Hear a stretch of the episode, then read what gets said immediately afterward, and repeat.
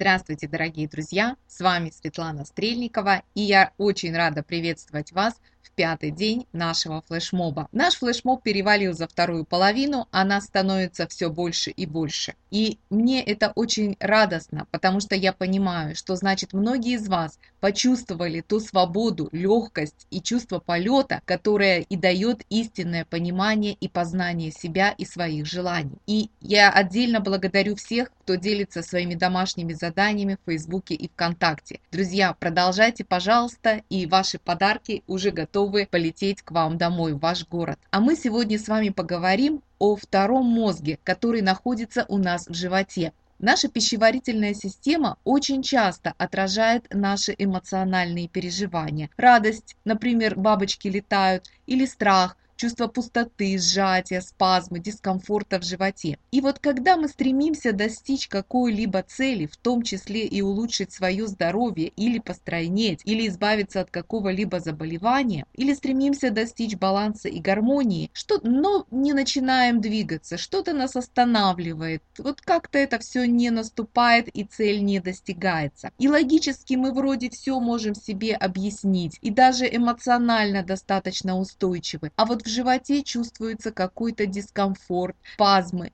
или нечто похожее на голод. То есть то, когда мы вроде бы чувствуем голод, и мы чувствуем некое неудовлетворение и такое неприятное чувство. Вот это значит, нас одолели демоны. Они, что называется, грызут нас изнутри. И общее название этим демонам – сопротивление. И так же, как у сказочного змей Горыныча, у этого демона есть три головы. Первая из них это сомнение.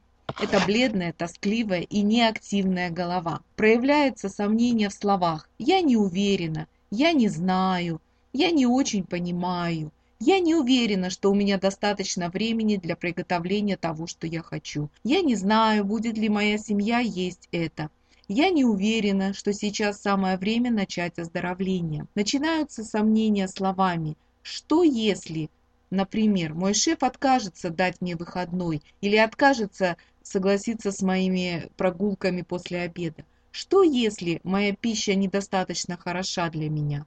Что если мои, мне не подойдет тот метод, который я выбрала для стройности? Что если я не найду времени?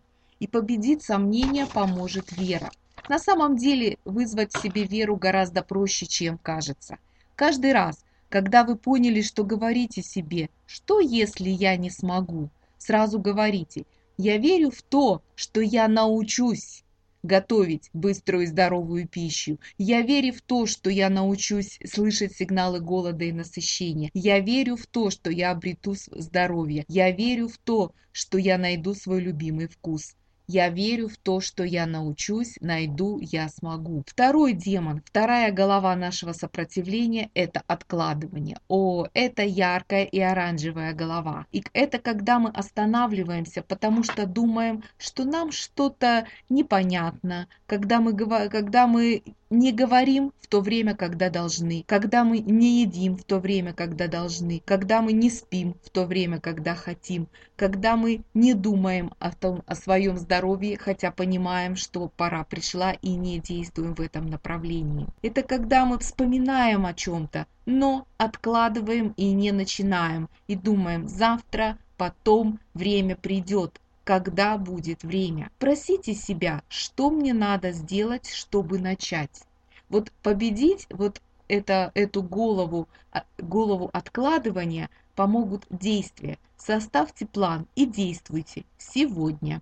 Купите то, что вы давно откладывали. Попробуйте то, что вы давно хотели. Начните слышать сигналы голода, когда вам кажется, что вы их не, не понимаете. Начните делать то, что вы давно откладывали. Скажите «нет», если вы, например, не чувствуете голода. Или попробуйте тот продукт, который вы давным-давно откладывали. Или отправьтесь на прогулку вечером. Третья голова наших сомнений – это одиночество. Нам кажется, что мы одиноки. Оно проявляется, когда мы страдаем в одиночестве, думаем, что мы никому не нужны, когда мы устали, но не просим о помощи, не можем справиться с ситуацией и не обращаемся к специалисту. И восстановить наше внутреннее состояние, дать силу и напитать способна любовь. Любовь повсюду. Она наполняет нас не только изнутри, но и весь мир вокруг. И именно это отличает любовь от всех остальных наших э, внутренних источников силы. Откройте сердце, просто подумайте, что любовь везде, и постарайтесь почувствовать ту теплоту и легкость, которая придут. Итак, домашнее задание. Отследите в течение дня, где и как вы начинаете сомневаться. И скажите себе – я верю, что я могу научиться. Я верю, что я смогу. Я верю, что я сделаю это. Второе. Какое дело вы, нас, вы часто откладываете?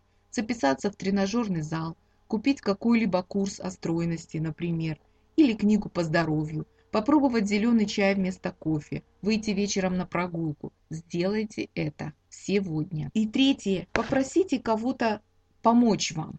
Например, это может быть самое простое действие.